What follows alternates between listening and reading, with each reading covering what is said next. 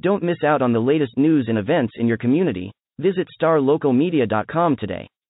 Sign up for our newsletter and stay informed on all the latest stories affecting your neighborhood. And if you're a local business owner, let us help you reach your target audience with our effective advertising solutions. Visit starlocalmedia.com and take the first step towards staying connected to your community.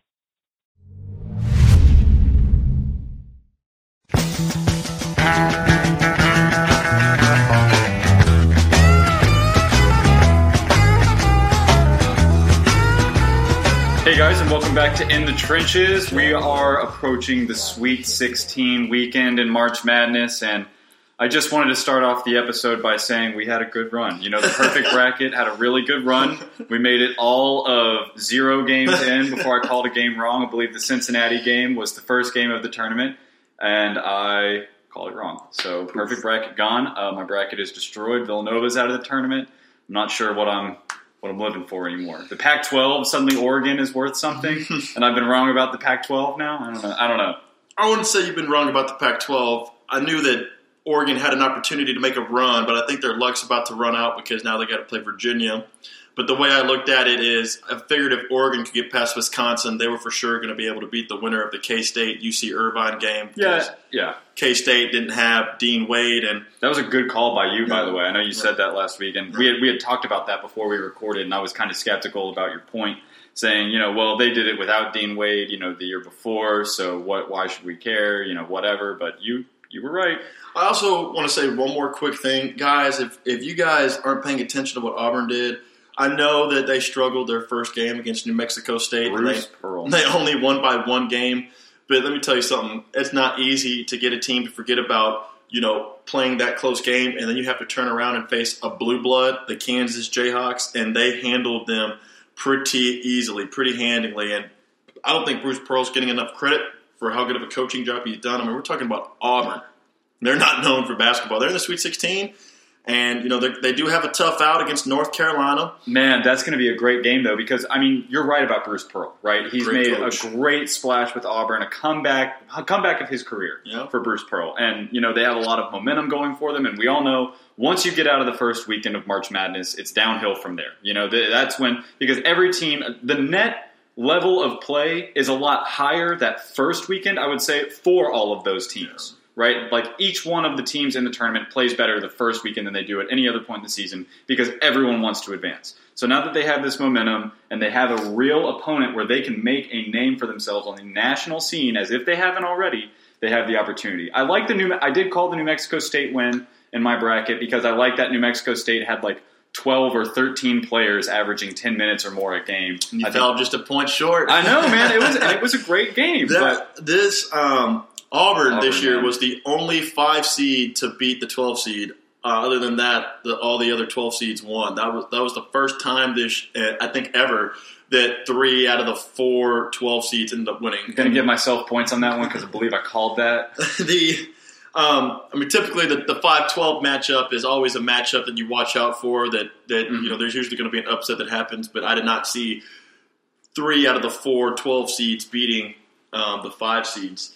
Let me um, let me ask you this, Carson. Out of all the 16 teams left, do you who do you after seeing these two after seeing each team play two games? Do you, I mean shit? We just saw Duke play UCF. Do you, after that one point win, do you think Duke's vulnerable? Well, Let's talk about Duke for a second. I think oh people are overreacting God. about that Yeah, game. dude, everyone's overreacting about this game. We all know how to stop Duke, right? Pack the middle. Pack the middle. Make sure you defend in the paint. That's how you stop Duke. The question is, do you have the players that are physically capable Right. of doing it? Because Duke, let's be honest with ourselves, has three lottery picks on their team, arguably, right? Probably two, maybe three, maybe four. It presented a great matchup for Duke, but I mean, I don't think anything has changed with Duke. Not to say that they're going to win the national championship. You know, I called them, but there's a lot of other teams that look really good too. Michigan has been playing well, and so is Tech. I think the winner of that game this weekend can make a lot of noise moving forward in the tournament. I think the winner of the Texas Tech Michigan game is going to end up winning the West region. Yeah, well, I mean, it all depends on Florida State. Because if Florida State beats Gonzaga, in my mind, which is possible, I think Florida State presents a, a favorable matchup. Um, This is a rematch too. Last year, Florida State beat Gonzaga to eliminate Gonzaga in the tournament. I, you know, I want to, I want to talk about this matchup though that Duke has coming up. They're playing against. This is probably the best coach they will face in the tournament up to this point, being Buzz Williams in Virginia Tech. Buzz Williams is one of the most underrated, Yeah, he's really good. under talked about coaches in the country. Virginia Tech under talked about program. Yeah, Virginia Tech. They're a four seed. They got a you know they got a date with Duke, and I believe this is the third time they played. That's true. That is because they're ACC rivals. and I want to say that they split because um, obviously the first time they played Zion was healthy and they won, and then I believe the second time they played Zion was hurt and he um, and Duke ended up losing that game. Now that Zion is back and that Duke has their full team, uh, is Virginia Tech going to be able to keep this game close? I'm eager to see um, what game plan Buzz Williams com- Buzz Williams comes up with. Yeah, I mean, it, and it all depends on Buzz Williams, right? Because we all know what Duke is going to come out there and do. We've seen him, them do it every single game this year. You know, Coach K is obviously. We can we can say all the things we always say about Duke, but like I said, it really depends on Virginia Tech and what they decide to do in that game. Quick break from Zion, as I'm sure that you guys hear a lot about him on all kinds of sporting Who news. doesn't Who doesn't hear about Zion? But um, I really, really quick, I forgot to talk about this at the beginning of the show. I really want to talk about LSU. LSU is really impressing me. I'm not going to lie to you guys. I had them losing in the second round. I, I wasn't sure how they were going to be able to handle losing their coach, Will Wade. Obviously, They playing. They playing hard, man. he's one of the more, you know, better, well-rounded coaches in the SEC. He's young, he's great, and unfortunately, you know, we got caught up in something, and we don't know if he'll be back. But I really want to see because LSU is a very talented team. I was going to say, you know what's more unfortunate than LSU losing their coach? LSU having to go play Tom Izzo. Yeah, yeah. See, like you're gonna need you need Will Wade. I mean, this interim coach they have, he's done. I will say, I'm impressed with what he's done. He's captain to the Sweet 16. They're Yeah, three seed. That that guy's an ace, and I like I, I like that this is interim guy that they have even in his post game Yeah. conferences. You know, So I, I want to talk about this LSU MSU matchup. Who do you think LSU has a chance? depends on Cassius Winston. Oh man, Depends entirely on Cassius Winston. If he shows up, LSU's done. If he does not, eh, good luck. You know, Ni- Naz Reid to me, he's he's going to be the difference maker. The center for LSU. Mhm. He's he's a a big boy. he's a he's a he's literally a stretch five. He can go out, step out beyond the arc, and pop a three pointer if he wants to. oh Lord, he comes. But he can also put your back to you and dig a shoulder into your chest and do an do a right hand baby hook over you all day. So, you know, I'm impressed with LSU that they made it this far. I did not have them making out of the second round because I just didn't know how how far they were going to be able to get without their coach.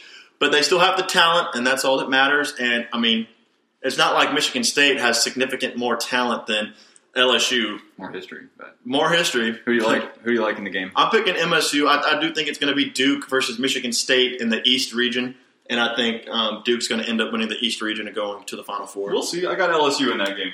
You're going to pick LSU? Yeah, I do. I, I, I like these boys. I think that they're playing hard for themselves and not their coach. Now, what about Houston?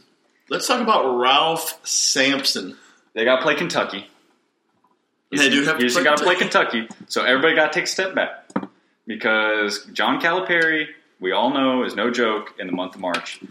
Um, so, I mean, I, I'm not that's, going. that's so tough, man. Houston has impressed. They they really have impressed me. They had a dominant performance against Georgia State and a dominant performance against Ooh, Ohio Georgia State. Ooh, ooh. They. Um, well, they're, they're they're taking care of business. I mean, they- they, yeah, they're, they weren't taking care of nervous. Yeah, but Georgia State is not. Because you had you had Tennessee, who was a two seed, to beat Colgate by seven points. Houston was a three seed, and they took care of business against the 14 seed. You know, they came out loose, and you know, shout out Rick Barnes too, I guess, for you know having Tennessee in the Sweet 16. We'll get we'll, we'll get to Rick Barnes here in a second. I miss him down in Austin, Texas. Let me tell you, but um. Ralph Sampson is also another underrated guy. Of course, he's kind of like Bruce Pearl. He got in trouble and some allegations at his at his old schools, but he they like Bruce Pearl. He got a fresh start at Houston, and he has really turned that program around. I mean, they're they made it to the tournament last year. They made some noise. They they lost a heartbreaker game last year in the tournament to Michigan. Who really disappointed you in the first round, Tan? Oh man, it was We- Marquette. Oh, let's say because we talked a lot about teams we've liked and teams, you know, what do we think is going It to was happen. it who- was honestly? Marquette. They didn't even keep it close. I understand Murray State. They got a stud who's going to be John Morant, man. more likely the second pick. Try telling you. But um, dude, Marquette had a phenomenal season this year, and they they Yeah. did let me down. I mean, they're they're a boom or bust team. It seems like But every we knew, year. but we knew it was a down year for the Big East. I mean, look at Villanova; they got squashed by Purdue. And Purdue, that was one of the teams that you didn't think was going was gonna. You you did not That's trust Purdue. true. That's true. And I didn't trust Iowa either, which ended up paying out to me later on. But there was a point in that game in the second round where I really thought I had I had spoken falsely of Iowa, and I texted Tanner and had to apologize for it. I let me just say this. I do think, But they still lost the game. I do think that in the um, this University of Virginia Oregon game, I do think Virginia is going to win that game. But I do think that Virginia is the second most or most vulnerable one seed. I haven't decided if it's them or Gonzaga yet. I think that I think they're already the most vulnerable one seed. I mean, how, how much more vulnerable do you get from going making history last year, first one seed to lose to a 16, and then there was talk of them doing it again this past game, even though they bounced back and win. Like, dude, that's I, I like the winner of this Purdue Tennessee game to come out of the South. I think whoever wins this Purdue Tennessee game can beat Virginia to make it to the Final Four. I really do. Because you've got Purdue versus Tennessee, University of Virginia versus Oregon. The winner of those two games will play each other in the Elite Eight, and then obviously the winner of that game will win the South region. I'm just still not sold on how good Purdue is, though. Like, I guess I just need to watch more, or maybe I'm I'm just not wanting to like them. Well, the thing about Purdue is. is they're they they they have some size for sure. They have some multiple seven footers on their team. Their coach, fine, like that, you were right. Purdue is a team that has historically, recently at least, struggled in the big dance. definitely. But they won their first two games. They took care of business against the defending national champs. They knocked them out in the second round. Oh, but come on. so hey, they're still the defending national champs. Yeah, defending that. What? Okay, before Villanova won the national championships in 2016 and 2018, what were they synonymous with in March Madness? choking. Choking. They got through it, and so- we all knew that this wasn't going to be the year that they were going to go win the national championship. It was a down year for them. I'm not impressed with the Villanova from Purdue. Well, Maybe you- that's just because I'm being hard on my favorite team. Like Eric Cartman said, Like I do with still Dallas balls. defending national champs is defending national champs. Well, not wrong, but you lose a bunch of people. Well, we should move on. We don't have time. We don't have time to banter. And really, the last matchup that you know that really got me going. This is actually the matchup I'm most looking forward to because I really do think the winner of this game will end up winning the West, regardless of what happens in the Gonzaga FSU game. Is Texas Tech and Michigan? Can Texas Tech get back to the Elite Eight? And is this a year that Texas Tech actually makes it to the Final Four? I hope so. You know, Chris Beard. The Big 12 needs this. Yeah, you know, they, they had a rough showing. They had a little bit of bad luck because obviously Kansas State's best player got hurt. Iowa State, Man. I I guess, had a bad draw with Man, I was Ohio State. so dis- that busted my bracket. But um, you know, Texas Tech is the real deal. The Big Twelve still is the real deal. I Yeah. mean, don't get it twisted. They just, you know, it's all about the draw sometimes. And you know, I, I think that this is the year that Chris Beard has an opportunity to get Texas Tech, Texas Tech in the Final Four. But unfortunately, he's more than likely going to have to play Duke in that Final Four matchup if he can get there. But You think Tech's going to make it to the Final Four? Yes, no. yes, Hmm, okay. I think I think Texas Tech is going to surprise a lot of people this weekend. They got a big date with Michigan, and then, like I said, they're going to play the winner of Gonzaga, Florida State. There's so many different possibilities, though. I mean, it could go this way, that way, this way, that way. But you know, I would like to see. Could it go this way or that way? I would like to see um, the the two remaining Texas schools make as much remaining noise as possible that they have with being Houston and Texas Tech. But I picked Duke to win it just because they got a guy named Zion. I mean, yeah, you you either have Zion or you don't have Zion. There are two there are two facets of college college basketball: Zion and no Zion. But you know, guys, we really hope you enjoyed our show. We hope you enjoyed us breaking down a couple of hypothetical situations. I hope your brackets are all still intact. yeah, I hope your bracket's still all intact too. This was going to be the year that Carson picked a perfect bracket, but he did not. We say that every year, We- and I never even said this year. I put, oh, man. Putting words in my mouth now. Well, all right, guys, thank you for tuning in, and we definitely hope you guys tune in next week as we discuss the Final Four and national championship. Looking to hire top talent in your community? Look no further than starlocaljobs.com. Our platform is specifically designed to connect local employers with qualified candidates in their area. With starlocaljobs.com, you can easily post job listings tailored to your specific needs and requirements. Our platform is user-friendly and offers a wide range of options to help you find the perfect candidate for your open position.